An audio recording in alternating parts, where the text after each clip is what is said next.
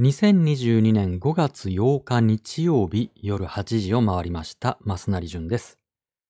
毎週水曜日、金曜日、日曜日の夜8時からやってます。雑談配信生マスラジオ。今夜もよろしくお付き合いくださいね。はい、どうもこんばんは、こんばんは。えー、はい。ゴールデンウィーク最終日の夜いかがお過ごしですか？ねえ。明日から普通ですね。平日ですね。あ音声チェックありがとうございます。助かってます。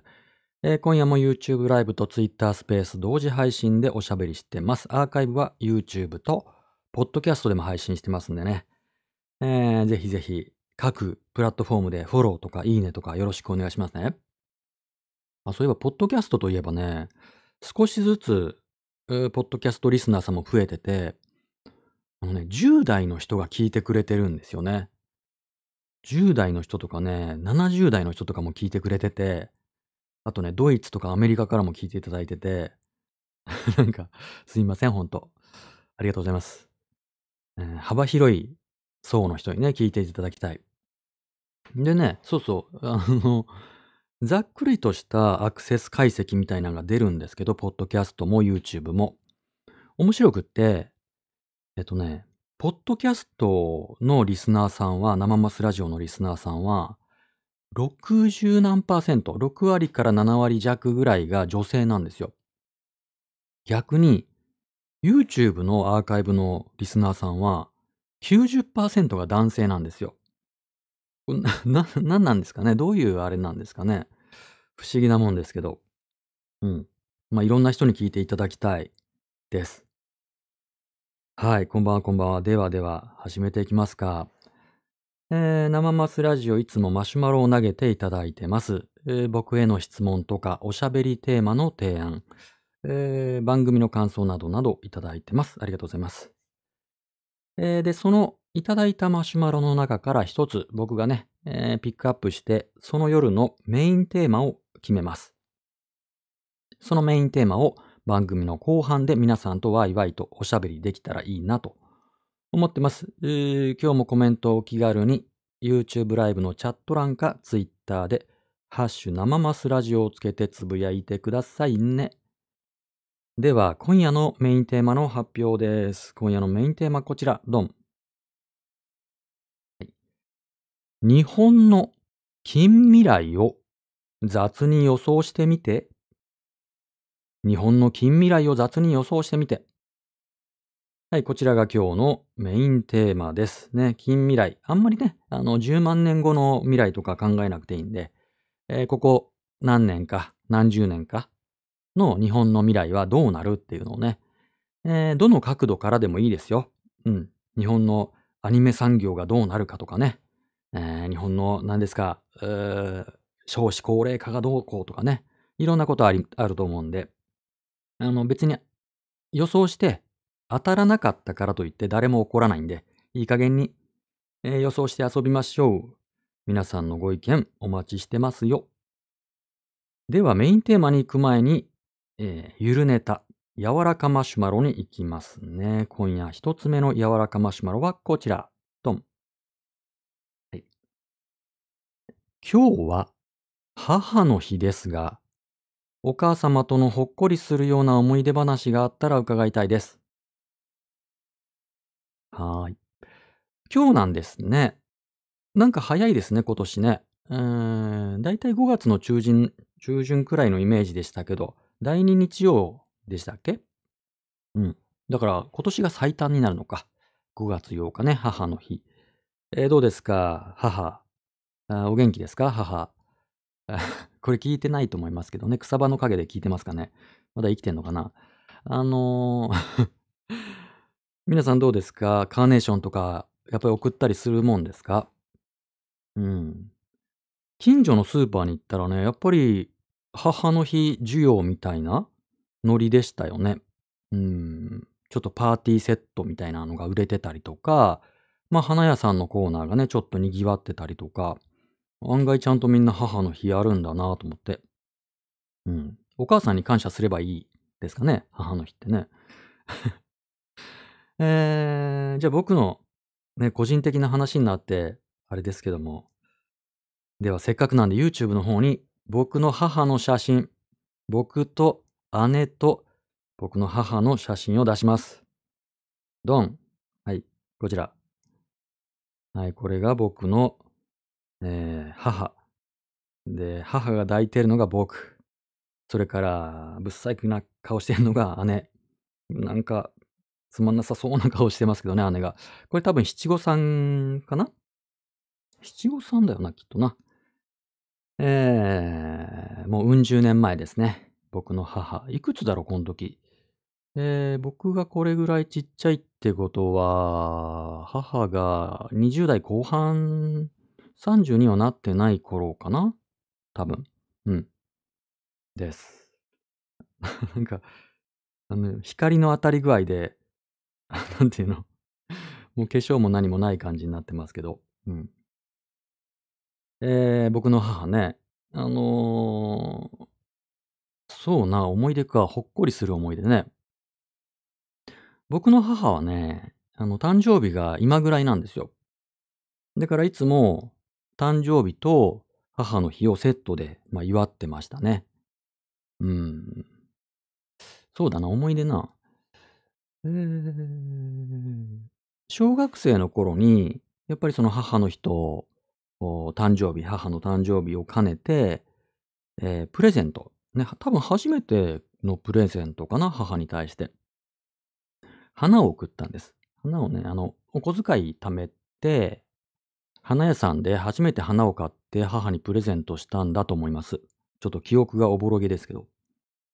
でね、えー、わかんないじゃないですか。その、どんな花を送っていいかなんてさ、わかんないでしょで、花屋さんに聞けばよかったんだけども、自分でこう指名買いをしたんだと思うんです。この花をくれ、みたいなね。まあ今の季節だったらさ、花屋さんもね、あの、まあ、カーネーションを勧めりゃいいものを、まあ、僕が指名したもんで、えー僕はね、菊の花を送ったんですよ。小学生の何何年生ぐらいさ、何歳ぐらいだったかな。うん。初めて母にプレゼントしたのは菊の花束でしたね。で、うん、送ったらさ、やっぱ微妙な顔してましたよね。なんか、うん喜んでいいのか、殴っていいのか、みたいなね。でもまあ僕としてはね、あの菊の花が綺麗だと思ったんで、あの母にプレゼントしたっていうのが、まあ最初の僕がね、誰かにプレゼントしたのはそれかな？人にプレゼントしたのは、多分それが初めてでしょうね。で、まあプレゼントしてさ、微妙な顔されて、で、喜ばれたんですけど、一応ね、喜ん、もちろん喜んでくれたんですけど、菊じゃないかな、みたいな。菊じゃないかな、なんて言われて。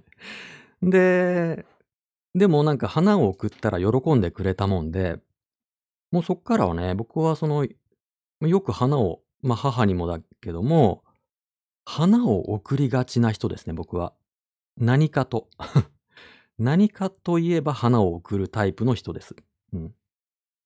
だからね、中学生の頃には、もうね、馴染みの花屋さんがあったんですよ。もう行けば、あ、どうも、いな。いつもありがとうございます、みたいな花屋さんがあって、もうちょっと気になった女の子がいたらすぐにね、僕は花屋さんに行って花買ってプレゼントするみたいな、若干痛い子供でしたけど、うん。まあ今でもね、あの、何かといえば花を送りがちなタイプです。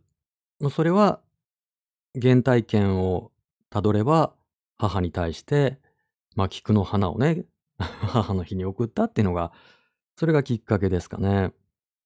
うん。うちの母はね、やっぱり、こう、僕に似て、僕に似てっていうか僕が似て、やたら喋るんですよね。おしゃべりっていうかね、口がよく回る人で、たまに実家に帰ってもね、もう朝まで、本当に、あの、朝まで夜通し二人で語り明かすんですよね。ベラベラベラベラ。なんでもないことをね、政治がどうこうとか、いろんなことをね、よく喋りますね。他の兄弟は全然そういうおしゃべりじゃないんですけど、僕と母だけやたら喋るっていうね。あとね、なんだろうな、母な。うーん。なんだろう、ま、苦労人ですね。僕の母は大変に苦労人ですね。だからこの今のさ、表示してる写真、僕が何歳だろうね。何歳かわかんないけど何歳ぐらい？多分ね、このすぐ後ぐらいに、ええ、僕の父が死んでるんですね。だから母はね、20代、まあ、30になる前に夫を亡くしてるんですね、2人の子供を連れて。そっからは、まあ、苦労したんだと思うんですよ。うん、まあ、頑張って育ててくれましたね。うーん。ま、そういう意味ではほんとにこう感謝だし、尊敬しますよね。立派な人だなと思います。で、多分ね、まあ、この間さ、そのはるか彼方さんと、うん、おしゃべりした時にもちょっと触れたんですけど、僕のフェミニズム、ね、僕がフェミニズム的な、うん、ことを意識するようになったというかね、女性、ええ、に対しての接し方はすごい母からの影響はでかいですね。うん。そのその女の子ってのは色々大変なんだから、優しくしなきゃダメみたいなことをすっごい言われたので、それはすごくありますね、原体験として。あとは、あの、嘘をつくことをものすごく嫌う人でしたね。うん、嘘は絶対に許してくれないみたいな、そういうタイプの人？うん。だから僕ね、かなり母の影響を受けてますね。うん。こう、正義のために、こう、まっすぐ突っ込んでいくみたいなタイプの人だったんで、ええ、そうですね。そんな人でしたね。ええええ。まあ、今はね、なんやかんやあって、まだ生きてると思うんですけど、なんやかんやあって、ちょっとすれ違いっていうかね、行き違いで、こう縁が切れちゃったんですよ。もうね、連絡取るのもできなくなっちゃって、うん、残念なんですけど、僕としてはそうだね、まあ、尊敬する人は母と言っても過言ではない。母と父は僕はすごい尊敬しますね。影響を受けてるし。うん。そんな感じです。皆さんどうですか？いかがお過ごしですか？母の日。うん。ねえ、そんな感じです。はい。では次次もね、母の日関連のマシュマロです。次のマシュマロドン。なんだなんだ？ええ、まさにさん、こんにちは。はい、こんにちは。体調は大丈夫ですか？大丈夫ですよ。久しぶりにマシュマロをします。ありがとうございます。え、今日は母の日ということで、え、もう亡くなっているのですが、昔の母からの言葉を思い出しました。私の実家は来客がとても多い家で、その際は身なりを整えたり、花を飾るのはもちろんですが、自分の部屋の引き出しの中まで片付けをさせられました。うん。お客様は私の引き出しの中まで見ないのに、なんで？と聞くと、母から隠したいと思う部分があると、その人の雰囲気に出てしまうから、心もすっきりした形でお客様をお迎えするのよ。と言われました。子供だったので、ええと思いましたが、内面の余裕とか自信が穏やかな雰囲気につながると今はよくわかります。大人になった現在は、頑張ったことだけでなく、悲しかったこと、辛かったこと、もちろん人に言いたくない部分もありますが、それも良い感じの雰囲気に、と思います。増成さんやツイッターでよく発言される方々は、理路整然としたしっかりした文章の印象ですごいなといつも思っていますが、実際あったら、ポワワンとした方々も多いのかなと想像してみました。えー、リスナーの皆様、どう言われることが多いですか？はい、質問来ましたよ。皆さん、はい、質問来ましたよ。どんな風に言われますか？リアルでは。はい。ねえ、あの、すごいお母さんですね。うん。なんかこう、人生哲学的なものなんでしょうね。うん。このね、そのなんだろうな。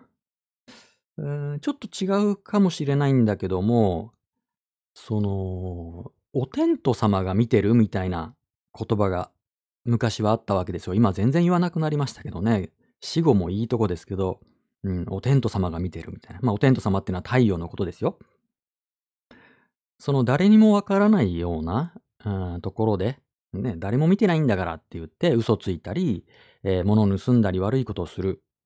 うん、誰も見てないんだからって言うけど、でも、お天道様は見てるぞと。ね。そういうのあるじゃないですか。ね、天知る、地知る、えー、我知る、何時知るっていうやつですよね。その、他人の目はごまかせても、まあ、お天道様とか、もっと言えば自分自身はごまかせませんよっていうのはありますよね。うん。なんかそういう昔の人の、昔っていうかな、まあ、昔の人の上の世代の人の庶民の美意識みたいなのは僕は好きですね。こういう、うーん、ねえ、隠したいと思う部分があるとその人の雰囲気に出てしまうから、心もすっきりした形でお客様をお迎えするのよってのをね、うん、なんかいい教訓というかね、教えですね。うん。いやいや、素敵ですね。こういうことをね、こういうことがなんか言われるとめんどくさいと子供の頃は思いますが、でもこういうことがさ、まあ社会を支えてるんですよね。こういう美意識みたいなのがね。うん、素敵なお母様だと思います。はい。僕は実際会ったら、ポアワンと、ポアワンとはしてないな。ポアワンとはしてないですけど、うん。ツイートのイメージよりはもうちょっと柔らかいですけども、うん。そう。最近もね、ちょっとあの、リアルで知ってる人に聞いたんですよ。あのー、どう？っていう、その、厳しい雰囲気ですか？って聞いたんだけども、厳しい雰囲気ですって言われたけども ね、あの、厳しい、うん、優しいタイプだけど厳しいみたいなね、言われましたけどね。うん。まあ実際に会ってみるの大事ですよね。今全然会えなくなったし、ツイッターの文字情報ばっかりになっちゃってるけど、実際に会った時の雰囲気って大事ですよね。それこそその文字ではさ、文章では、うん、まあいろいろごまかせる部分もあるけども、実際に会ってみて、佇まいですね。えー、その人の居住まい、佇まい、なんとなく、その人から発せられる雰囲気っていうのかな。あり方とか、まあ顔とか、ね、顔の、あの、作りの良し悪しじゃないですよ。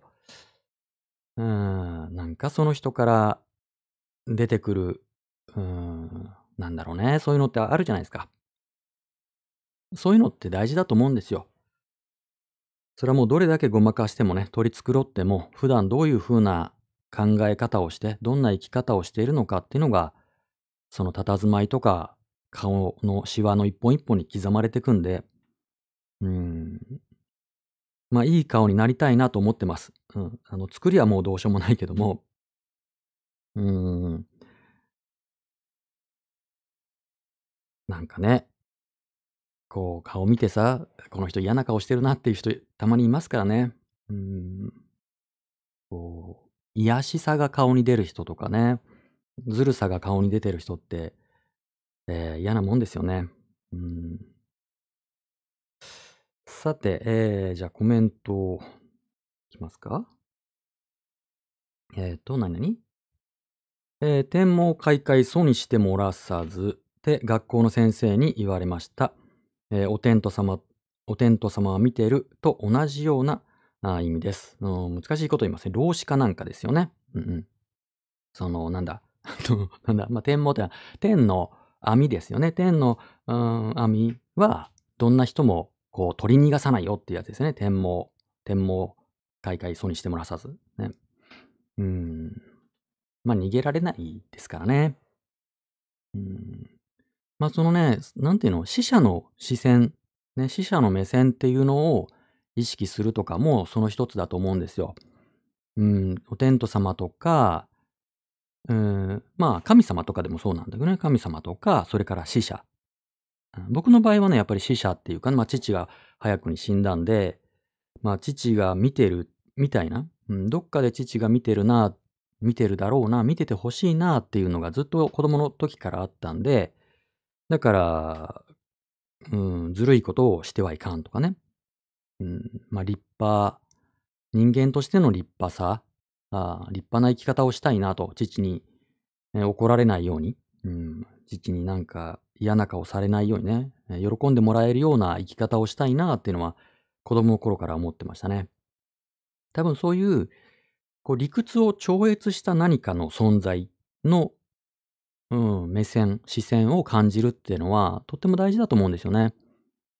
自分一人で生きてるって思ったら、もう人が見てなきゃね、あの、ずるいことして勝った者が勝つみたいなね、得をするみたいな、損得みたいな話になっちゃうと思うんですよ。うん、勝ち、勝てばいいみたいなね。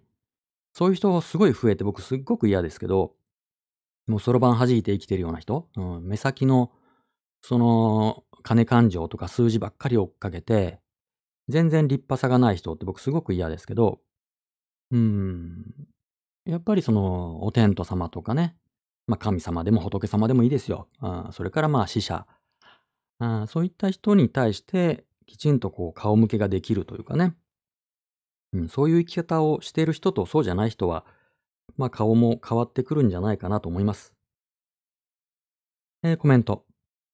二重人格って言われることが多いですね。お自分ではわからないですが。おお二重人格ね。うん、じゃあいろんな面があるってことですかね。ほうほうほうほう。場面場面でね。うん。まあそれは、あるでしょうね。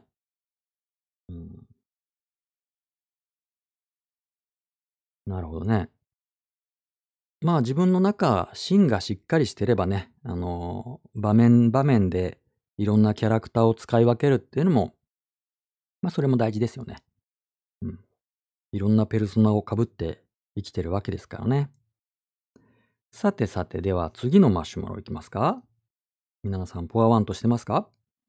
では次のマシュマロ、トン。えー、なになにえーと、あ、これか。これ、これちょっとさ、ちょっと順番的にこっちを先にさせてもらおうかな。こっちを先にさせてもらおう。こっちを先にしよう。えーと、コメントいこうか。えー、ハッシュ生マスラジオ。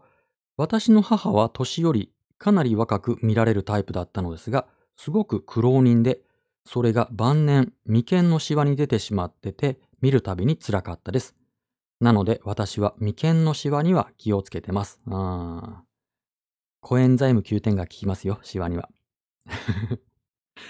まあね、いろんなとこにシワ入りますよね。あのー、眉間だったり、えー、いろんなとこにね。まあでもそれもね、苦労人だからシワが入るそのシワもまた良しですけどね。うん、本人は気にしたりするでしょうけども。うん、よくね、その目尻の笑いじわがいいとかって言うけども、まあそりゃそうなんだけど、まあこう、生きていくとね、生きてれば、こう誰かを守ったり、または自分の尊厳を守ったりするために戦わなきゃいけないこともあるし、とにかく歯を食いしばって我慢しなきゃいけない場面だって、まあ時にはあるんで、えー、そういう時にね、いろんなとこにシワが入るのはしょうがないですよね。うん。それも含めて、こうね、愛してあげるっていうのがいいと思いますけどね。では、次のマシュマロいきますね。ドン。私のマシュマロに、このようなマシュマロが届きましたので、えー、マスナリさんにお伺いさせていただきたいと思います。うん、このマシュマロ主の人のところに届いたマシュマロが転送されてきたんですね。うんうんえー、正式アロンさんのアカウントが凍結されてしまいました。何が原因だったんでしょうか？知らないよ改めて、マスナリさんと正式さんとのご関係や、えー、彼の主張、スタンスに対するマスナリさんへの所感マスナリさんへの所感を伺えますでしょうか？うーんえー、そのまま貼り付けてお送りしましたので、知っていらっしゃる方々が生マスラジオを聞いていれば、誰が送ったかもろバレしております。なるほど。この、この、なるほどね。あの、わざわざ転送をいただいてありがとうございます。えー、今の季節のおすすめのこんにゃく畑はレモン味ですよ。さあ、どなたが送ってくださったのかわかりませんけど、じゃあお答えしますか。ね、正式アロンさんっていうそのアンチフェミ界隈で有名な方ですよね。のアカウントが、えー、今日凍結されたっていうの僕もね、誰かのリツイートで知ったんですよ、さっき。えと、何が原因だったかは知らない。僕ね、フォローしてないんで、フォローもしてないし、リストにも入れてないんで、正式アロンさんが普段どんなツイートをしてるのかよく知らないんですよ。たまに誰かのリツイートとかでね、回ってきて、ああ、こういうこと言ってんだっていうぐらいで、もう本当あの、失礼ながら、ちょっとよ、追ってないんですよ。正式アロンさんね、僕、僕のことをフォローしてくださってるんです。なんでか知らないんですけど。で、前に、えっ、とね、まあ、ツイートでは、僕のね、パン焼いたよっていう、焼けたよっていうツイートに対して、美味しそうですねとかって褒めてくださったぐらいかな、リリプライでやり取りしたのは。あと、去年の9月 ?9 月かな ?VTuber 都城凛香さんの件でね、炎上したっていうことがありましたけども、その時に、えー、正式アロンさんが呼びかけ人になってネット署名始められたんですよね。で、えー、そのネット署名の趣旨に対して僕がまあインタビューさせてくれっていうので、えー、リプライを送ったら、まあ、快諾いただきまして、で、インタビュー動画、インタビュー配信をしたことがありますね。その時が初めて声と声でおしゃべりしたぐらいですかね。うん。まあ、ちなみにその、うん、なんだ、その VTuber 途上凛香さんの件に関しては、えっ、ー、と、その反対意見の人、正式アナウンサーとは反対の人、うん、だから千葉県松戸市の、えっ、ー、と、県だけども、そこの、なんだ、議員さんにも、何さんっておっしゃったかな議員さんにもリプライで、えー、インタビューさせてくださいっていうのを送ったんだけど、そっちは無視されちゃったんで、特別、あの、正式アナウンサーだけに聞きたかったわけじゃなくて、両者にオファーしたら、正式アロンさんが答えてくださったっていうことなんですけど、なので、えっ、ー、と、僕と正式アロンさんの関係っていうのは、それぐらいのもんです。えー、相互フォロワーではなく、まあ、正式アロンさんが僕をフォローしてくださってるぐらいの関係だし、僕は正式アロンさんをフォローしていないので、えー、まあなんかね、そのフェミニストから随分嫌われてますけど、ん断片的に見る感じでは、うん、なんでそこまで嫌われるんだろうって思うことがありますね。割とこう原則主義者っていうのかな。原理原則からものをね、一応その論理立てて話されているので、えー、なんだろうな。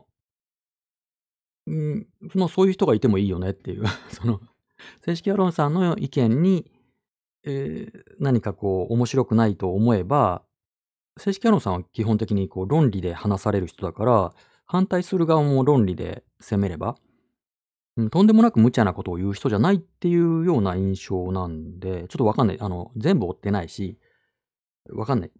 わかんないけど、僕はそんなに言うほど、フェミニストの人が嫌うほど、うーん、ひどい人じゃないんじゃないかなっていうぐらいの印象かな。わかんない。ひどいこと言ってんのかもしれない。僕は見てないだけで。うん。かな？主張とかもよくわかんないです。あの、本当に。マジで。ただまあ、あの、インタビューした、うん、経験で言えば、まあ、会話は成立する人ですから、何かね、えー違う意見があれば、また話ができる人かなとは思いますよ。意見が違ってもね。ちょっと酒癖が悪いみたいな感じの印象はあるので、あの、スペースをね、聞く限り、えー、酒なしでゆっくり話したいですかね。うん。そんな感じです。僕のさ、正式アロンさんに対する、何、所感？聞いてどうすんだろうね。どういう興味なのかわかんない。うん。まあ、こういうのはあんま、あの、あんまり、あの、ノーセンキューでお願いします。あの、ね、あの人についてどう思う？とかっていうのはあんまりよろしくないでしょ。うん。ということ。まあ、あの、凍結はね、えー、よくわかんないですね。どういうツイートがきっかけになって凍結されたのかとかね、よくわかんないけど、この1週間だけでも僕のフォロワーさん何人か凍結されてますね。ちょっと多いですね。このゴールデンウィーク多いなと思いました。で、なんで凍結されてんだろうっていうのがわかんない人も凍結されてるから、うーん、対策がわかんないですよね。明確な基準がないんで。うん。まあこれがイーロン・マスク現象なのか、まだね、正式に買収というか、あの、なったわけじゃないから、直前のいろいろ整理整頓なのかわかんないけども、えーよくわかんないですね。ツイッターのアカウント凍結。はい。まあまあ、そういうことです。次。次のマシュマロドン。はい。えーっと、何？々えーこれね。えー、マスナリさんの、え震災以降にツイッターを始める人に、ほにゃらら言われたくない発言を大変不愉快に受け止めました。えそれを言うなら私は、え、マスナリさんは子供を育てたことがないのだから子育てや教育についてあれこれ言う資格がないと巨大ブーメランを投げ返します。え何かを始めるのが早かった遅かったで個人の意見を極端に判断するのは浅はかではないでしょうか。かなり傷つきました。というマシュマロです。ありがとうございます。えーっと、まあね、こういうふうに批判的なご意見も大事ですからね。えーっと、ただですね、うんと、まず前提として、このような、ね、あの、あなたはこのようなことを言ったことに対して、え良くないと思うみたいな批判の時は、ちょっとね、引用を正確にしてほしいんですよ。いつの配信ね、僕は全部アーカイブとか残してるし、ツイツイッターを消すこと、追消しも基本的にしないので、残ってるはずなんで、まあ多分、生マスラジオ内での発言だとは思うんですけど、うーん、どの動画の何分からの発言であるっていうことをこう書いていただかないと、前後の文脈って大事だと思うんですよ。で、僕はこのようなことを言ってないと思うんです。震災後にツイッターを始めた人に何々言われたくないとは言ってないと思うんですよ。これ割と最近のあの生モスラジオだと思うんだけど、多分。その時に言ったのは、えー、震災以降にツイッターを始める人には分からないと思うっていう表現だったと思います。うん。震災後に始めた、ツイッターを始めた人には分からないことがある。えーそういうことだと思います。で、何々言われたくないとね。あの、最近始めた人に何々言われたくないっていう発言は別のパートだと思います。それはどういう文脈だったかというと、そっちは、えっ、と、ツイッターってこういう場所なんですよ。とかを言われることがたまにある、あるんですよ。ツイッターってこういうところなんですよ。なんでしょマスナリさんみたいなことをね、こう突っ込まれることがあって、それは新しい人に言われたくないっていう気持ちはあるんですよ。うん。その、なんていうの、後から来た人にさ、ツイッターってこんなところだってこうドヤ顔されても、まあ、こっちとら、あの、初期ユーザーなんで、いやいや、そうじゃありませんよって。あの、時期によってツイッターって使い方が違いますよね。機能とか文化が違いますよねっていうことは、ちょっと言いたいっていうことです。それは理解していただけるんじゃないかな。で、まあ、もうちょっとこれ説明しとくと、まあ、ちょっとね、あの、このご指摘のさ、僕の発言がどの部分か、どの動画のどの部分でどういう文脈の発言だったかが確定しないので、ちょっと、あの、こちらから意見も言いにくいんですけど、えっと、ざっくりと、ちょっと言うと、震災前と震災後でツイッターが大きく変わったことは、これは単純に事実なんです。もうこれは歴史的事実なんです。まずね。えー、もうそれこそね、その、当時のこと知らない人にはもうわかんないとは思いますって、これバカにしてるわけじゃないんですよ。これ事実なんですよ。え一つはね、大きく違うのは、なぜ違うかっていうと、えー、ツイッターの創業者、ね、あの、今度さ、あの、イーロン・マスクが買収するでしょ？で、ただツイッターの創業者は、まあ、主に二人なんですよ。ジャック・ドーシー、最近までね、CEO をやってた、ジャック・ドーシーっていう人と、エヴァン・ウィリアムズっていう、この二人が主に立ち上げたんです。で、2010年まで、エヴァン・ウィリアムズが主導権を握ってたんです。で、この二人は思想がかなり違っていて、まあ今でもね、エヴァン・ウィリアムズは、あの、ミディアムっていう、まあ、ブログサイトとかを運営してますけども、えー、やっぱりなんていうかな、もうちょっとこう、インターネットが民主的なメディアで人々がこう、争わないみたいな、そういった理想を掲げてた人なんですよ。エヴァン・ウィリアムズ。ジャック同士はまた全然違うんですよ。うん、それこそ僕の嫌いなタイプの、あの、まあ、目先の売り上げというかね、人々をこう争わせて金儲けするみたいな、まあ、僕はそういう印象を持ってるんですけど、で2010年の末にエヴァン・ウィリアムズが、えーツイッター社を去って、そこからジャック・ドーシーが、まあ、主導権を握るようになるんですけど、ここからツイッターってものすごく大きく変わったんです。ツイッター自体が。で、えーツイッターってね、開かれたプラットフォームですけど、一見。でもそのアルゴリズムとかね、アーキテクチャによって、我々のこう行動っていうのは相当左右されるんですよ。誰がその広場の管理人なのかによって、その場で起きることっていうのはものすごく変わっちゃう。だからまずは一つは2010年の末にエヴァン・ウィリアムズがツイッターを去ってジャック・ドーシーが主導権を握った。で震災は2011年3月じゃないですか。だからこれ関係ないんだけども、まあ、タイミング的には同じなんです。それからもう一つ大きいのはね、この2011年あたりで日本も世界も社会運動の流れがすごく大きくなったんですよ。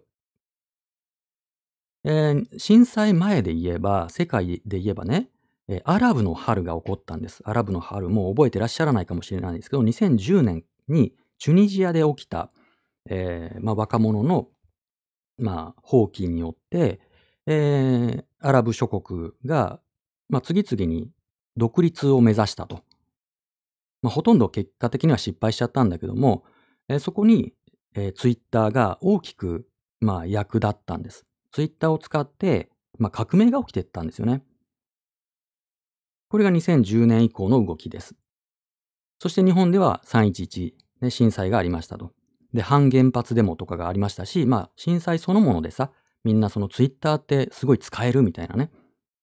震災ですごくツイッターが役立ったんですよ。もう、震災の直後で言えば、携帯電話は使、つながらないけど、ツイッターならつながるっていうことが起きたので、えー単純にね、情報インフラとして活躍したし、で、ツイッターでこう助けを求めてた人に対して、えー行政がそのツイッターのツイートを見て、えー助けに行くっていうこともたくさん起こったし、えー支援物資とかいろんなことがツイッターでね、役立ったんで、メディアもそれを大きく取り上げて、だからね、2011年に始めた人ってすごく多いんです。大きな波が来たんです。で、その後、まあ、やっぱりその反原発デモっていうことにも、ツイッターは、あまあ、役立てられましたし、えー2011年の夏には、えーフジテレビ抗議デモっていうのが起きました。うんまあ、フジテレビのね、あの番組内容に対して、まあ、変更しているんじゃないかっていうことで、えーかなり多多くの人がフジテレビ前に行ってデモをするっていうのが起こりました。だから、フジテレ、まあ、このフジテレビ前デモの流れは、その後ね、えーまあ、いろんな影響を出してくるんですけど、ね、反原発デモとかフジテレビ前デモっていうことで、日本の社会運動っていうのが、まあ、それまでね、路上でデモとかっていうのは本当に珍しかった。もう、その学生運動とか、日米安保の、その安保闘争の時以来、眠っていた日本の社会運動が大きく動いたんですよ。それはツイッターの影響は無視できない。で、日本だけじゃないんですよね。あの、例えばアメリカ、ニューヨークで、オキュパイウォールストリートってありましたよね。あの、ウォール街を占拠せよっていう、えー1%の人たちの、1%の人に対する99%の人の戦いっていうのがありましたけど、これも、うん、そのツイッターがものすごく大きく、うまあ、武器になったっていうことがあるんですね。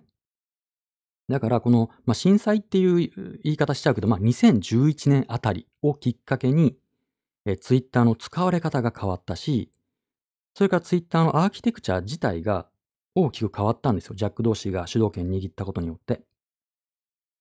で、同時にスマホの普及率も、えーこの頃から急速に普及することになって、同時にツイッターの利用者も爆増するんです。だから、震災前、ね、日本で言えばその2010年以前、まあ、2007年に日本にツイッターが上陸してきて、まだその頃ね、えー日本語化もされてませんでしたし、バグがすごかったですけど、2007年に始まって、えー2010年頃、震災頃までの雰囲気っていうのは、もうそれはね、ま、わかんない人にはわかんないでしょうねとしか言いようがないんですよ。で、これは別にマウンティングしてるわけじゃないんです。そういうこともあるってことです。そしてね、えー、僕が、その、こういう話で常に言いたいのは、初期ユーザーの責任についてです。この、あの、ご指摘の発言、まあ、これ不正確なあの引用だと思いますけど、えー、ご指摘の発言を僕がした際もそのような内容だったと思います。初期ユーザーには責任があるんじゃないかと僕は思ってるんです。あ、動員の革命まさにそうですね。えー、動員の革命2012年ですねっていうコメント入りましたけども、そうですね。まさに、まあ、この動員の革命という本を、えー、津田大介さんが書かれたことについては、津田大介さん自身が、まあ、あれは間違ってたんじゃないかと。今振り返れば、えー、ちょっと自分の考えが浅かったみたいな、そういった振り返りもされてますよね。そのアラブの春とかも、あそこに書かれていたと記憶してます。僕もすぐあの時読みましたけど。うん。でね、今はやっぱり誹謗中傷とかさ、まあネットリンチとか、もうひどいじゃないですか、ツイッター。で、それこそね、初期ユーザー、ね、初期には、もっとのんびりした穏やかな場だったんですよ。で、試行錯誤して、本当に何の機能もなかったツイッターをどうやったら楽しめるのか、えー、インターネットの理想をこれで実現できるんじゃないかっていうので、いろいろ試行錯誤したわけですよ。初期ユーザーの人は。で、そのうちのいくつかが、えー、正式にね、あの公式の機能として採用されたりとかっていうことがああったことによって、初期ユーザーは結構そのエキサイトしたんです。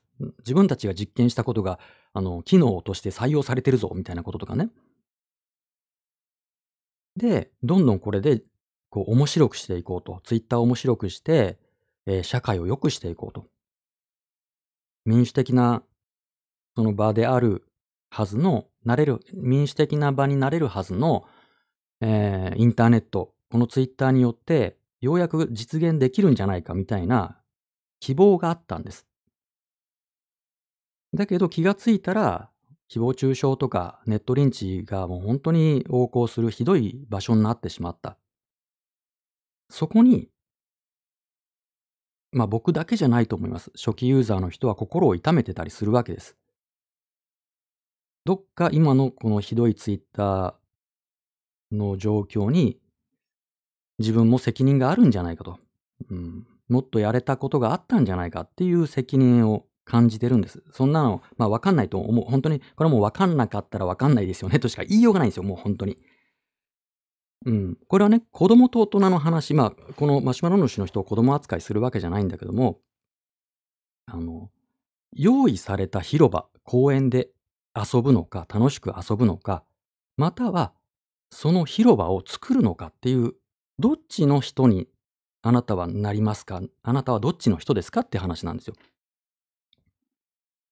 用意されたすでにある広場の中でうまくゲームをする。ね。今だったらもうこうやったらフォロワー数が増える。こうやったらバズるっていうのがもうパターン化されてるわけですよ。で、うまくそれを乗りこなしてる人が影響力が大きい、大きくてなんか偉いみたいになってるけども、それはあくまでね、そのゲームの中で遊んでるにしすぎないんですよ。ゲームを遊ぶ人とゲームを作る人がいるわけです。で、ある年齢になれば、この社会のゲームメーカーになっちゃうんですよ。良くも悪くも。この社会のゲーム、今行われているゲームのルール、アーキテクチャを結果的に大人たちは作ったことになってるわけです。だからそこに責任を感じてるんですっていう話なんです。この、まあ、ツイッターとか今のこの日本社会に対して、えー、まあ全然いいとは思えない状況があるわけだけども、その責任を僕は感じていると。初期ユーザーとしてね、ツイッターで言えば、初期ユーザーとして責任を感じているし、今の日本社会で言えば、やっぱりこのいろんな問題に対して、もうすっかり年を取って、えー、中年になって、でもまだリタイアしていない、えー、この年齢のものにとって責任を感じてるって話なんです。うん。で、えっと、このマシュマロでさ、えー、増成さんは子供を育てたことがないのだから子育てや教育についてあれこれ言う資格がないと巨大ブーメランを投げ返しますって書かれてるけども、そう。だから僕はね、えー教育とか子育てについてマシュマロが来て答えるときには、僕には子がいないのでよくわかりませんがっていう、えー前置きを必ず置いてると思います。えーまあ、それこそ知らないのにね、あの、実体験として子育てをしていないから、えー子育てね、家庭での子育てについて偉そうにあれだこれだって、えー論じる立場にはないと思ってますし、そのように言ってきてるはずです。ただ一方で、えー子供っていうのはその親だけが育てる責任があるわけじゃなくて、やっぱりこの社会の人たちが、うん、他人の子にも責任を感じる、それが社会なんですよね。そうじゃなければ、その子供の子育てをその親だけが責任が負うのであれば、それね、すごいリバタリアン的なんですよね。じゃあその、その子供の教育は自分で、親が自分で全部金を出して教育すればいいじゃんっていう発想になるんです。かつてはそうだったんですよ。なんで他人の子供、他人の貧しい子供の教育を金持ちの私たちが背にはならんのだっていうふうに、えー公教育が導入されるときに金持ち、リバタリアンの金持ちは反対したんですよ。で、今も一部そういう風潮がありますけど、そうじゃなくてば他人の子供だってね、僕には子供がいないけど、この社会の今生まれた子、今まだあの若い人たちには、関係ないけど関係あるわけだから、そこに責任を感じている。だから、子育てそのものについて、ああだこうだって僕は口出さないですよ。でも、その子供世代が、まあ、未来に希望を抱けるように、安心して今から生きていけるようにする責任は僕にもあるわけです。ここれは同時に成立しうるんですよ。当事者の声を聞くこと、ね、当事者を差し置いて偉そうに言うんじゃなくて、当事者の声を聞くことと、非当事者が考えることは両立するんですよ。わかりますかね？あの、このマシュマロの方。このマシュマロの方に直接お話しすればいいんだけどさ。うん。だから社会や次の世代に対する責任をどう感じるかっていうことが僕の言いたいことなんです。でね、まあ突っ込むなら、ね、そのかなり傷つきましたっていうふうにこのマシュマロ、うん、閉じられてるんだけども、これね、論になってないんですよ。僕の発言についてどこが間違ってるかっていうことが書かれてないんです。私は傷ついたって言ってるだけなんです。で率直に言えば、あなたが傷ついたことと僕の発言は直接関係がないんですよね。だから何？とも思ってしまう。うん。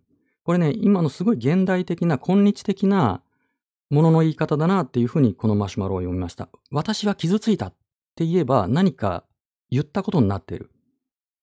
うん。相手が、じゃあその謝罪を求めているのか、僕の言ったも発言が問題であるかのようにしてしまう。なぜならば私は傷ついたから。でもそれね、関係ないんですよ。僕の発言に間違い、あの問題を感じるんだったら論で言わなきゃダメだと思う。傷ついたっていうことは、正直ちょ、とっても幼い、あの、なんだろうな、議論のやり方だと思う。あと、ブーメランっていう言い方ね。これも、まあ、いわゆる反転可能性みたいなことをおっしゃりたいんだと思いますけど、あなたも要はお前言うってやつですね。お前が言うなみたいなことでしょ？あなたにはその言う資格がない。あなたも同じこと。あなたが言ってること、批判してることをあなたもやってますよねっていう風な言い方っていうのは、あまりにもツイッター上でテンプレ化された反論の仕方で、あんまりよろしくないと思いますよ。あの、反論になっていないというか、これ何をやってるか、ブーメランって何をやってるかっていうと、相手の論を、論のほころびを批判したり、自分の論の方が正しいって主張するんじゃなくて、相手の論の正当性をひっくり返そうとしてるだけなんですよね。あなたにはそのことを言う資格がないっていう資格を問うてるだけなんですよ。だからこれ論になってない。だから、ぜひ、このね、マシュマロの方や、まあ、この僕の今の発言で何か感じた人は、誰かを批判する際は、まず、その、自分が批判している相手の発言を正確にまず引用すること。正確に。で、出典を示すこと。これは大前提です。誰かを批判するときに大大前提です。うん。その上で、その論に対して論で対抗しないと、うん、子供が泣いてるだけに見えちゃう。私は傷ついた。うん。それではね、やっぱ社会良くなんないですよ。うん。まあ、社会を良くしようと思うかどうかですけどね。私は傷ついた。だからもっと何か、えー、いい感じにしろっていう要求をされるのか、一緒にこの社会を良くしようって思って、えー、立ってる場所の違いから一つの問題を見て、解決策を一緒に考えるかっていうことだと思います。だから、僕は、例えばツイッターで言えば、初期の頃からを知ってます、ずっと。でも、途中から入った人の気持ちはわからないんです。初期から始めてるからね。途中から入った人のことはわかんないわけです。これは立場が違う。どっちがいい悪いじゃない。僕には最近入った人の気持ちがわかんないっていうハンデがあるわけです。では、初期ユーザーと途中から入ってきた人の見えてる風景の違いを一緒にこう交換して、どうしたら今のツイッターがもっと安心して使える？次の世代も安心して使えていろんな人とつながっていろんな可能性を見つけてっていう場にできるかっていうのをね一緒に考えたらいいと思うんです。うん。言ってること伝わったかな？だから早かった遅かったで個人の意見を極端に判あの判断してるわけではないっていうことをまあちょっと言わせてください。ちょっとうまく、うまく説明できませんけども。はい。うーん。まあ、このね、生マスラジオというか、まあ僕の、うーん、僕がなんでこんなことをやってるかっていう目的の一つに、まあ、大人を増やしたいっていうことがあるので、いろんな、いろんな目的が、ちょっと喉乾いた。いろんな目的があってこの生マスラジオをやってるんですけど、その一つは、やっぱり大人が増えないと、本当にこの社会ダメになっちゃうって思ってるんですよ。うん、私は傷ついたってもっとなんかよこせっていう人ばっかりだと社会良くなんないんですよ。自分の持ってるものをね、うん、が減っても、まあ、ある種自分がある種、うん、ある程度犠牲犠牲って言ってもあれだけどさ、アンパン一つ持ってたらさ、全部食べるんじゃなくって、人のを奪うんじゃなくって、自分が腹をちょっと空かせても半分誰かにあげるみたいな、っていう人が一定数増えないと、社会良くなんないんですよ。うん。えー、コメント。えっ、と、何？えなるほど。だから昔の人は論より証拠と言ってたのか。ん？ん？どこにつながるんだろう。えっ、と、それから、〇〇したことがないから、その事象について、あれこれ言う資格がないなんて言い出したら、世の中少しも前進しないと思います。うん。政治家やったことないから政治批判しない。戦争経験者じゃないから。うん、す、すごいいい指摘だと思う。そう、当事者じゃないと、ものを言う資格がないってなったら、ね、今戦争の例え出されましたけど、では、戦争について語って良いのは、軍人だけだってなるんですよね。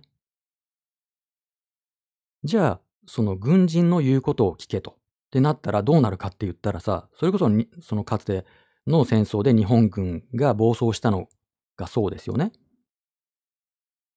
シビリアンコントロールが効かなくなるんですよ。軍人が暴走するんですよ。戦争のことは素人は口を出すなみたいなことになるわけですよね。当事者は私たちだってなっちゃうから。それってまずいでしょ？で、さっき震災の例が出たけども、あの震災の後にさ、やっぱり被災地、特に福島ね、えー、の中の人たち、被災した人たちがいろんなことを考える。で、外野が口を出すと。で、そこの対立ができたわけですよね。東京からいろいろ言ってくるんじゃないみたいなことを言って。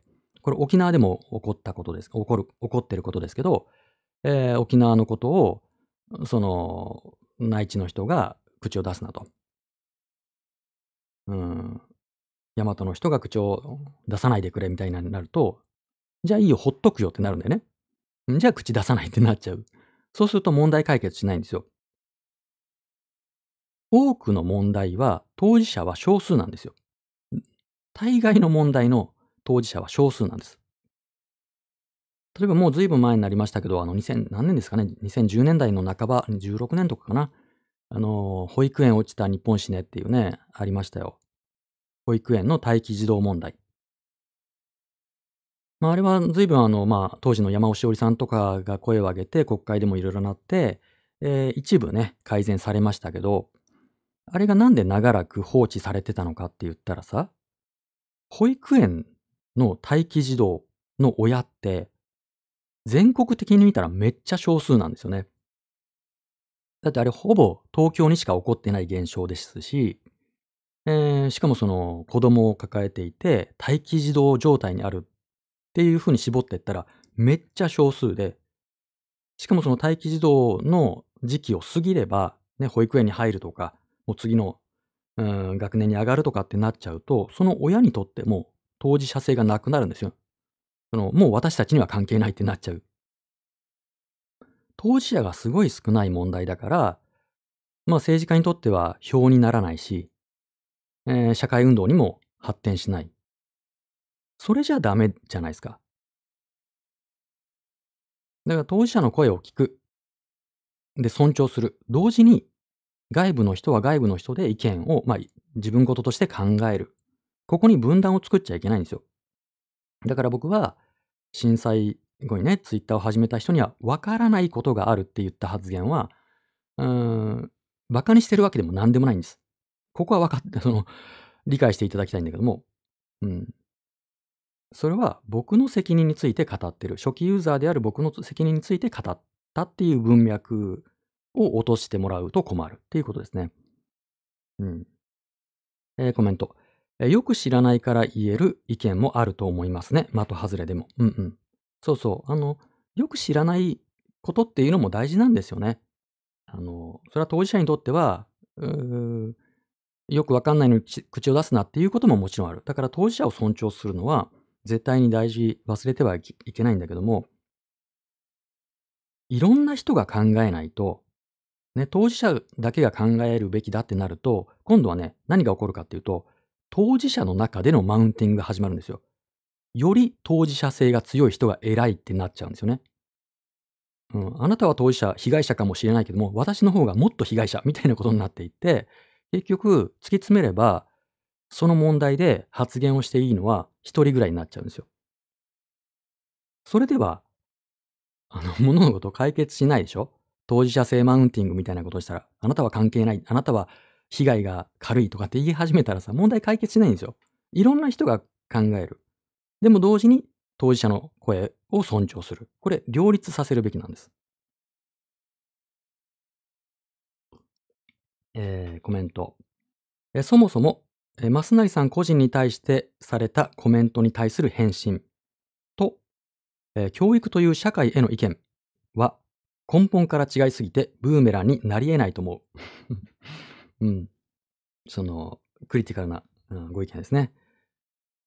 うん。だからね、この、ブーメランっていう返しは、あんまりこう、多用されない方がいいっていうのはちょっと別件でね、ありますね。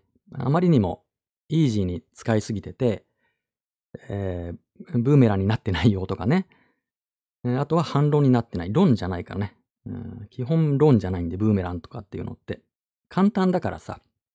だから、この気に食わない人が何か気に食わない意見言った時に、えー何をするかって言ったらさ、その人の過去発言を探してスクショで晒すみたいなことをよくやるでしょ？どの界隈も。すごい稚拙だと思う。うん。やめた方がいいと思う。論できっちりと戦うっていう癖をつけないと、何も変わんないと思う。えーさて、えーでは、ちょっと遅くなっちゃったね。では次。これが、今日のメインテーマにつながる。先にメインテーマをもう一回発表しようか。今日のメインテーマはこちら。日本の近未来を雑に予想してみて。はい。日本の近未来を雑に予想してみて。これが今夜のメインテーマですね。日本の近未来。どれぐらいですかね。うん、ご自由に。近未来がいつぐらいの未来かも雑に設定してご自由に予想してください。これから日本はどうなるんだと。何でもいいです。何の件でもいいですよ。じゃあ皆さんがコメントね、えー YouTube ライブのチャット欄か Twitter ハッシュ生マスラジオで書いてくださってる間にえーこのメインテーマにしたきっかけになったマシュマロを読みます。はい、自民党案で防衛費を GDP2% 以上に5年をめどにとかん、えー話が出ているのですが、国防に関するサイバー攻撃などを考えると、私は早く実現すべきだと考えます。ただ、今の与党は公明党の影響も多いですからどうなることやら。いざとなったらアメリカが助けてくれるなんて幻想は忘れちゃってください。戦う意志のない人を守る命は血はないと思います。ここの一文ちょっとわかんないな。戦う意志のない人を守る命は血はないと思います。ん？わかんない。えー日本の近い未来どうなるのか、増成さんの意見も聞いてみたいと思いました。はい。ね、国防。まあ今ね、ウクライナ侵攻で NATO がどうとかね、アメリカがどうこうとかいろんなことあって、まあ今後日本も同じようなことにね、例えば中国とかロシアが日本を攻めてきたらどうするんだとかね、北朝鮮がまたミサイル撃ったとかなんとかで、うーん、国防費上げた方がいいんじゃないみたいなね。で、まあこの GDP をの2%以上に上げたらどうかっていうのが自民党の中のね、会議で、えーそんな話が出たよっていうニュースが先月でしたかね、ありましたね。今は1%ぐらいなんです。でそれってどれぐらい、何円ぐらいかっていうと、ざっくり今、まあ、5兆円とか6兆円ぐらい？でそれを10兆円とかにしようっていう話なんですよ。うーん、まあ、金額大きすぎてわかんないですけどね。すっごい、すっごい金です。うん100億万円ぐらいすごいやつですよ。えー、まあ、どうすんだってことですね。まあ、これは、この方は、えー国防に関して、うん、今後日本はどうなっていくのだっていうところに関心があるのでしょう。うん他でもいいです。あの、どんな県でもいいです。日本は、これからね、近未来どうなっていくのか、雑に予想してみましょう。やっぱりさ、あの、ま、我々はね、あの、未来学者とかじゃないから、これからどうなるかわかんないし、占い師でもないからね、未来なんてわかんないですよ。ね、分かってたら、すぐに株買ったりするよね。未来が分かってんだら。うーん、分かんないからこそ、まあ、人生面白いし、めんどくさいんだが、でも、今後の未来がざっくりこうなるかもしれないっていうふうに、一応こう考えておくことで、今、じゃあどうしたらいいのか？っていう指針がざっくりと決まると思うんですよ。うん、ほっといてもどんどんこう社会が良くなるっていうんだったらもう何もしなくていいし、このままじゃやばいよねっていうんだったら何かしなきゃいけないかもしれない。うん。いろんな分野でね、あの、それぞれ、あの、縁がある業界とか分野あると思うんですよ。うん。まあ、その、何ですかね。何かください。では、えー、ツイッターハッシュ生マスラジオにいただいたコメント。近未来。IT 分野がさらに発達する一方で、うんうん、地方移住も増えるかも。地方移住ね。うんうんえーテレワークの増加などの理由。うんうんえー他には今のところわからない。正直、暗い未来ではないと信じたい。未確定だからこそ未来に希望を託し、夢や幸福を望みます。自分は絶望を語るよりかは希望を語りたいです。なるほど。ね、IT 分野が発達する。うん。で、地方移住が増える。まあ、これはセットかもしれないですよね。えーこのコロナ禍で比較的ダメージが少なかったのは、まあ、公務員とか、それから IT 関係の人はリモートワークしやすかったんでね。えーそうじゃないエッセンシャルワーカーの人に比べたらダメージが少なかったっていう指摘ありますよね。で、まあ、その、リモートワークできるんだったら、家賃の高い東京とか、で、まあ、満員電車に揺られて通勤しなくていいじゃんっていうので、地方移住が進んだなんていう、えーそういったニュースもありましたね。なんか案外、案外地方移住進まなかったっていうことも聞きましたけどね。うん、最初のうちはなんか結構人が動いたけど、またも東京に戻ってきたとかね。それから YouTube ライブのコメント。少子高齢化と円安で貧困と格差が広がると思います。これあれだよね。あの、近未来の予想じゃなくて、現状だよね。もう、もうすでに起きてる。円安すごいね。円安も、だって131円とかにもなりかけてるでしょ。ね、130円も超えてね、安定しちゃってきてるからね。大変だよ。大変だよね。ちょっと円安すぎてね、これは、まあ、しばらくここ数年、少なくともね、日本にとっては、本当にきついよね。インフレデフレになっちゃうからね。インフレとデフレが同時進行するっていうすごい状況になってますからね。えっ、と、そして社会保障費を払えなくなる。お金のない高齢者は、えー高額医療を諦めてもらう方向になると思います。うんうん。今ね、高額医療制度、えーどうなんだっていう批判もありますよね。うん。まあ、特に、もう段階の世代が、いわゆる後期高齢者ゾーン、健康寿命を終えて、まあ、75歳ぐらいになってきてて、もうちょうど来年かな？来年が後期高齢者になるのかなピークが。段階の世代のピークが1948年生まれで、来年になると75歳でしょ？そこがね。えー大変ですよ。もう買い物もしないし旅行にも行かないと。消費活動はしないけども、まあ医療費がすごいかかると。だから病院は回んなくなるし、まあ火葬場が足らないっていうね。火葬場足らない問題、葬儀屋足らない問題。うん、弔ってもらえないんじゃないかっていうね。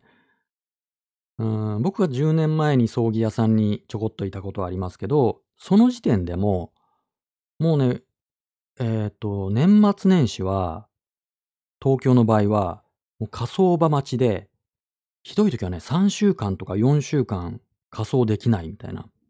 うーん、そんな状態でしたよね、1月とか2月は。それがもう、もっと進んでるんでしょうね、今は。で、これからは。ねで、火葬場って簡単に増やせないんで、全然。本当に難しいんで、火葬場増やすのは。どうすんだろうね。だから、今さ、もう火葬場の話になっちゃうけど、あの、1日で火葬できる人数を増やしたいから、時間短いんですよ、すごい。で、時間短いってことは何かっつうと、火力が強いんですよ。だから、高齢者とか、長く、こう、患った人は骨が脆くなってるから、強い火力だとね、骨が残んないんですよね。もう粉々になっててさ、もう骨ごと燃えてて、かわいそうなことになっちゃう。綺麗な骨残そうと思うと、やっぱりじんわ、何の話して、じんわり焼いた方がいいんだけど、そんな暇がないからね、高火力になってるんですね。えー、コメント。ロボット、普通に歩いているようになるんでしょうか？うん、ね、ドラえもんとかね、えー、鉄腕アトムとか、ロボット。もうロボットもすごいでしょ？あの、なんだっけ、ボストン、なんだっけ、あの、犬みたいなさ、犬だかなんだかみたいな、なんだ、時々動画で出回るじゃないですか、最新の、なん、なん、ボストンなんとかっていう会社のやつ。あのもう工場とか、まあ軍事用とかに使われて、もう実際に使われてるっていうやつで、もうめちゃくちゃ、なんていうの？ちょっと怖いぐらいのさ、動きをするでしょああいうのが動き回るのはもう近いでしょうね。もうさ、あの、飲食店では、こう配膳ロボットってのが割とちらほら見るようになりましたよね。この間ね、池袋の中華料理っていうか中国料理のフードコートみたいなとこ行ったんですよ、この間。そしたらね、配膳ロボットが動いてましたよ。うん、まだね、いまいちギクシャクしてましたけどね。笑顔が足りないなと思って見てましたけど、笑顔はないんだけど、うん、ルンバのなんか縦長みたいなやつ。あーすごいですよね。あとなんかあの、ウーバーイーツ、イーツウーバーイーツ的な宅配サービスも、もう、もう実験してるんでしょ？普通の道を運んでるらしいじゃないですか。だからね、当たり前になると思いますよ、あれ。まだなんかね、あの、車輪で動いてる感じなんだけど、車輪、車輪なのかな？でもその、こう犬型ロボットみたいなやつ？だと段差とか関係ないしさ、結構早く行けるから、あれはもう、実用化されるでしょうね。だって、やっぱり UberEats みたいなさ、ギグワークのリスクって今、UberEats も、まあ UberEats だけじゃないけど、Uber 系もさ、いろんな国で訴訟を抱えてるでしょ？その、労働災害とかで。で、それが結構大きな、うん、まあ損失になってるんですよね。うーん。だから、その、ロボットだったらね、訴訟リスクが随分減るから、もう、UberEats も多分そんな長くないんじゃないですかね。ああいうギグワークの仕事が、今後もね、うん、継続するかどうかわかんないですよね。えー、コメント。どこだ、どうどこだ。ハッシュ生マスラジオからいこうか。えうちのおばあちゃん、骨いっぱい残ってて、火葬場の人に感心されてたな。ああ、すごい。それはあの、骨頑丈、骨太なおばあちゃんだったんですね。珍しいかも。あのね、地域によるんですけどね、東京はもうすごい火力だって聞きますよ。うん。すごい早いもんだって、おばあちゃんとかだとね、30分とかで焼けることあるからね。まあ、それが長いか短いかわかんないと思うけど、だいたい1時間弱ぐらいが平均なんですけど、早い人は早いんですよ。だから、子供 具体的な話になっちゃうと悲しいことになっちゃうけど、子供とかね、あとはまあ動物とかも仮装することあるし、あとは、体の一部だけ仮装することあるんですよ。あの、怪我とか病気で、あの腕とかね、足を切り落とすっていう手術とかあるでしょ？あれもね、もちろん仮装するんですよ。あの、それもね、葬儀屋さんの仕事なんですけど、病院から頼まれて、今日はこれでって言って預かって、もう腕一本だけ仮装するみたいな。で、骨を取っといて、で、その本人が亡くなった時に一緒にして埋葬するっていうことがあるんですよ。具体的だけど。そういうやつは、高火力でね、同じように焼いちゃうとなくなっちゃうから、朝一番の火力が、まあ、釜がまだ温まってない時間に焼くっていうね。うん。勉強になるね、生マスラジオ。誰のための知識だ、これは。それから、あ、安楽死が認められるだって。なるほどね。安楽死問題ね。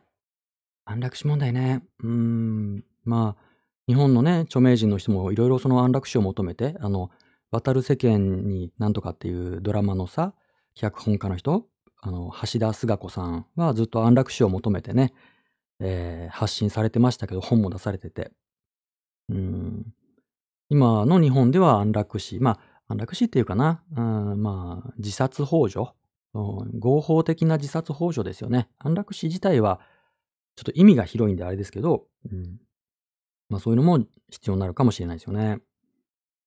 それからどこまで読んだかな ?YouTube のチャット欄でいくと、これかなえー、習さん、習近平さんですかね。習さんの任期も考えて、台湾侵攻が起こると思ってます。あまず約束してますもんね。宣言してますもんね。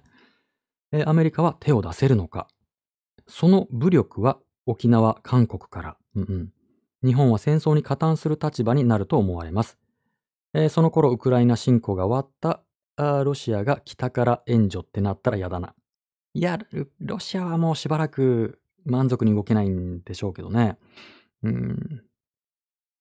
台湾ね。まあ、日本はね、あの、アメリカの戦争に加担するっていうのはもうベトナム戦争から何からいろいろ加担はしてますからね。あれですけど。まあ、一応習近平氏は、それ宣言しちゃってますからね。絶対やるみたいなこと言っちゃったから、この間。そうなると日本も一言じゃないですよね。えー、コメント。え年寄りが多い日本だからこそ、早く自動運転を取り入れてほしいな。うん。そうなんですよね。その、まあ、東京に住んでるとあんまりこう、意識しないですけども、その、東京じゃない、大都市部じゃないところは、車は絶対いるわけでしょ？その買い物にしたって、まあ、病院にしたって、何にしたって、車がないと難しいけども、でもその、地方の独居老人とかだと、まあ、危なっかしいですよね。うん。じゃあ、もういい年だし、じゃあ免許返納したら？とかって言ってもさ、イコールもう買い物にも行けないみたいな、買い物難民とかね、病院難民みたいな、えーことになるわけでしょう。それは、リアルにもうでも、これ始まってる問題ですよね。どうしてるんですかね今、まだ自動運転車がない現状。いろんな支援制度でなんとか回ってんのかな苦労されてるでしょうね。うん。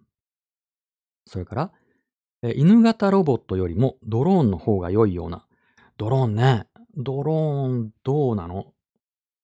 ドローンさ、日本は規制しちゃったでしょ？あれ解放しとけばよかったのにね。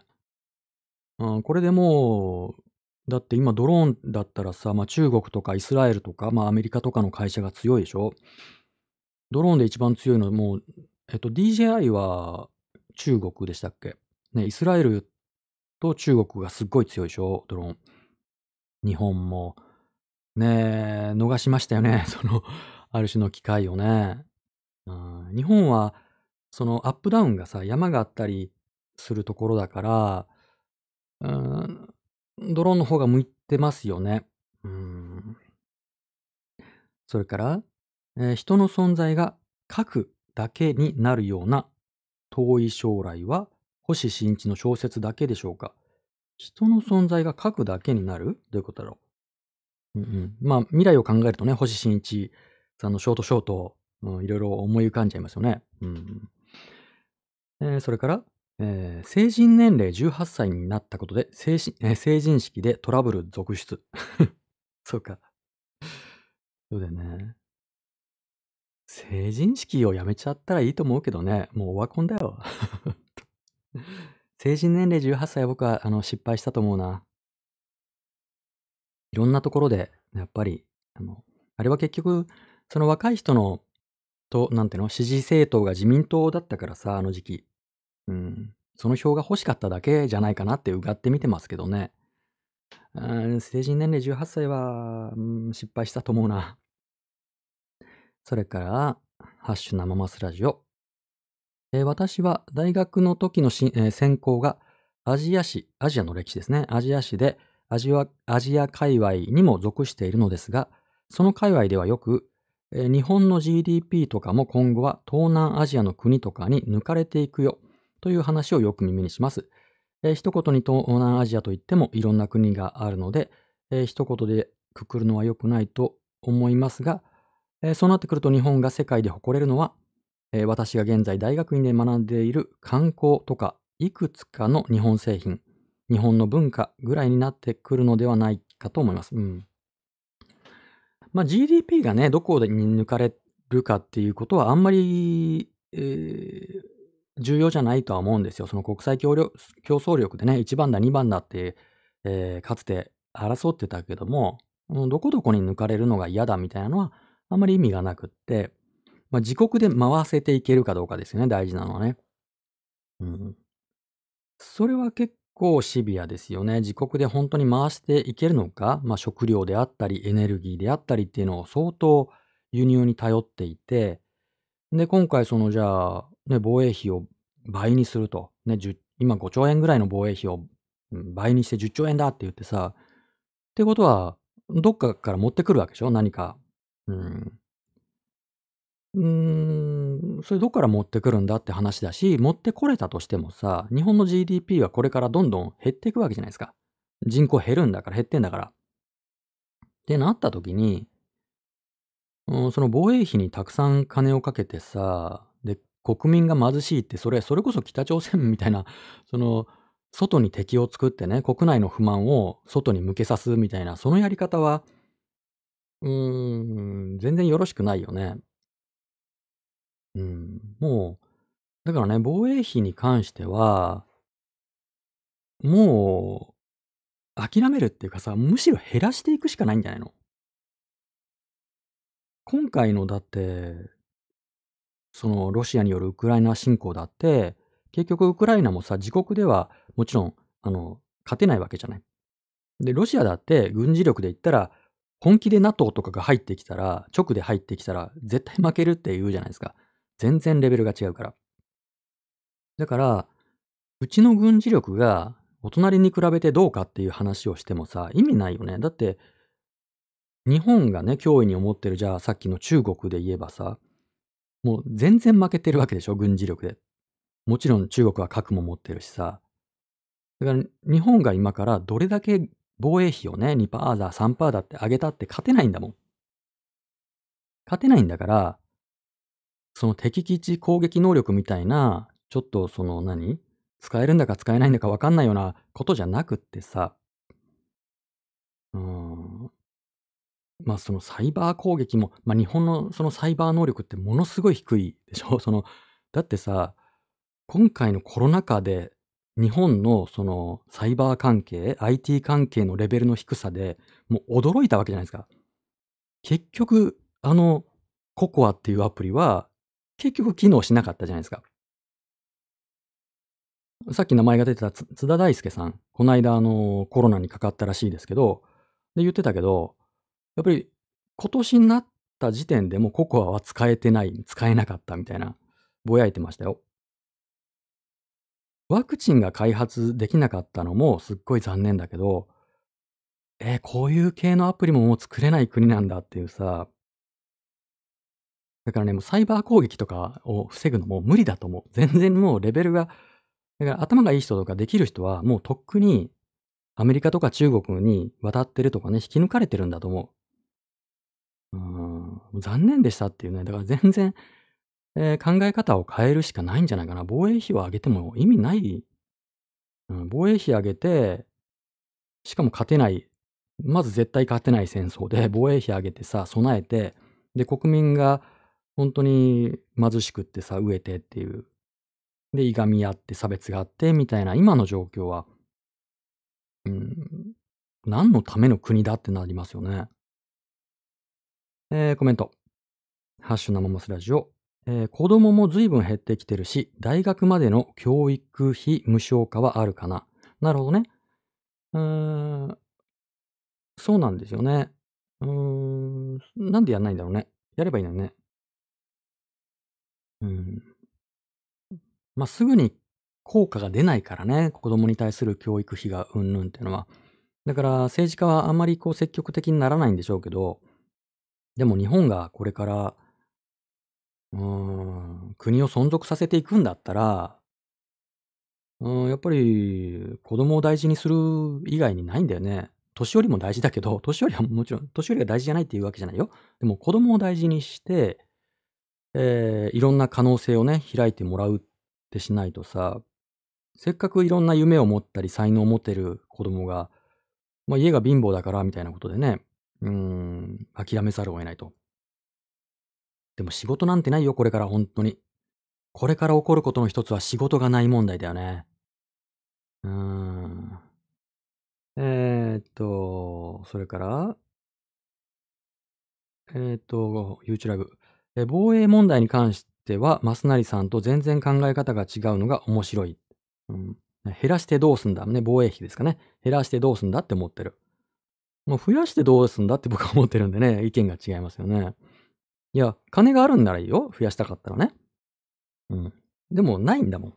金ないし。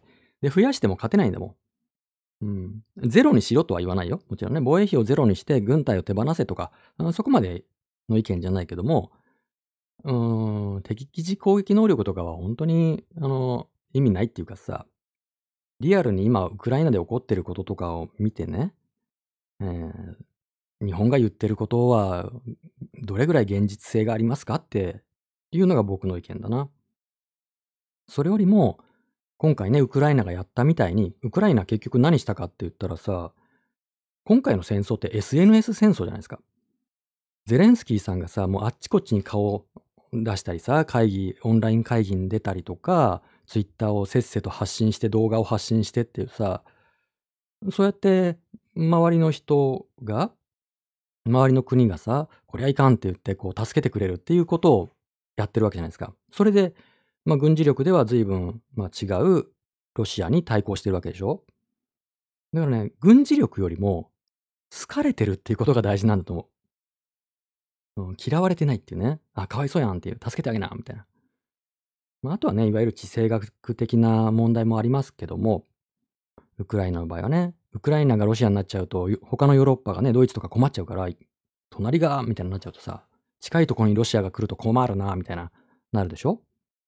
で、助けてるっていう面もあるけども、それを言ったら、えー日本だって、日本が中国になったり、ロシアになったら困るのはアメリカなので、えー日米安保だとかさ、そういうのは関係なく、日本を中国が占領するとか、ロシアが占領するのはアメリカが嫌がるので、アメリカにとっての不利益になるので、まあ、日本のためというよりは、アメリカ自国のために助けるでしょう。だから、日本が、うーん、まあ、防衛費をね、あの、ゼロにしろとは言わんけども、中身の問題は問われなきゃいけないし、じゃあ国を守って、ね、防衛費上げてさ、国を守って、で、その国の中ではさ、国民がもう飢えているとかね。で、子供はまともに教育も受けられないとかさ、犯罪が横行してるなんていう、その、もう安心して暮らせない社会を守ってどうするんだって思うんだよね。うん。だから使い道の問題かな。えーそれから、YouTube ライブのコメント。え増やしたところで、強国、強い国ね、強国が東京とかを本気で攻めたら防ぎきれないだろうしな。うん、そうそう。防げないですよね。日本はやっぱり、防ぎにくい国だと思うんですよね。うん。特に地方過疎化でさ、それこそもう20年前の小説、村上、えー龍さんの小説で、半島出よっていう小説ありますけど、北朝鮮が日本を攻めてくるっていう話だけども、うん、まあ、地方のちっちゃいところから占領されちゃうとさ、うん、攻められないですよね。いろんな地域、島々に自衛隊を派遣してさ、まあ、その駐留させて守るなんてできないんで、あんまりにもちっちゃい島とかちっちゃいち地域、海岸線がいっぱいあるから、まず海岸線を守れない、日本は。物理的に。うん。で、今ドローンだのね、ミサイルだのがあるから、守れないんだよね。守れない時代にどうやって、うん、守るか？今までの戦略では無理なんだと思う。えー、ハッシュ生マスラジオいきますか。えー学生の授業で、えー鉄腕アトムと風の谷のナウシカを比較して方法。えーその時代の人が思い描く未来から現代社会を考えるという授業があった。お面白そうですね。えー現在の私が思い描く近未来はナウシカに近いかな。うん、何かを貪欲に求めていくというよりは、いろいろなものを手放していく時代になると思う。うん、なるほど。うーん、なるほどね。マリファナ解禁だって近い未来に起こることね。本当だよね。マリファナ解禁だよね。本当だよね。なんで日本がマリファナね、大麻がダメなのかっていうことは、あの、問うていかなきゃいけないですね。今、あの、注目の裁判がやってるんで、茨城でね、えー大麻の、うん裁判、僕も注目してる裁判があります。え、5月にももう一回次があるのかな？うん。まあ、正面から大麻がなんでダメなのかっていうのを問う裁判やってます。えー、ことと次第によったら解禁に、まあ僕はね、大麻使いたいとかじゃなくて、あれすっごい変な法律だから、あの法律があることが本当に嫌なんですよね。うん。大麻は解禁してもいいんじゃないかなと思ってますけどね、僕は。えーそれから、えー YouTube ライブのコメント。えーコロナ禍が収束していったら、音楽界隈はデジタル化されていく一方で、アナログやリアルを欲する人が増えていく気がします。うーん、なるほど。え音源はデジタルで聴きつつ、ライブに通う人が増えるなど、人に会ったり、リアルで体験することに、やっぱり飢えてる気が、気もしますし、うんうんえ個人的な話ですが、先日、超久しぶりにジャズのライブに行ったら体が喜んでるのが分かりました。いいですね、いいですね、いいですね。うーん、いいですね。そうだ、僕も20代の頃はもうしょっちゅうジャズのライブ行ってて、もうやっぱライブで聴くの大好きだったから、うーん、やっぱ違いますからね。うーん。そう、だからそれはコロナ禍で気づいた人と気づかなかった人というか、まあどうしても対面の、うん、コミュニケーションがすごく必要な人と、まあそうじゃない人っていうのが、まあ分かれると思うんですけど、まあその価値を、ま僕は改めて認識しましたね。リアルで会うっていうことね。うん。さて、じゃあそんなとこですかね。もう1時間半喋ったからこんなところにしますよ。ね日本の近未来。割と皆さんあの雑じゃなかったね。リアリティがある。まあ、あの、未来をさ、予想しても当たったり外れたりすることもあるけども、うん。でも一つはさ、えー、やっぱり人口が減るっていうのは確実に来る未来ですよね。これを軸に一つ考えなきゃあいけないのかな。うん。まあ、あとはそのね、今の最後のマシュマロがすごくなるほどなと思いました。その人との関わりがどう変わっていくのか。どんどん、その、人と人がね、直接会わない、うん、文字と文字のこう冷たい感じになるっていう未来もあるけども、その反動で、やっぱりこう顔を合わせて、でも音楽は耳じゃなくって体で感じるみたいなね。うん、それの良さっていうのが再確認されたりとか、あそういうことなのかもしれないですね。うん。まあ、あの、未来はね、僕たちが作っていくのだということで。はい。では今日はこんなところです。えー、生マスラジオ毎週水曜日、金曜日、日曜日の夜8時から1時間ぐらいやってます。えー、マシュマロ送ってくださいね。マシュマロがないとね、僕は何もできないんで、えー、僕への質問とかおしゃべりテーマの提案、うん、番組の感想などなど寄せてくださいね。ではでは、えー、今夜はここまでお付き合いいただいてありがとうございました。では、おやすみなさい。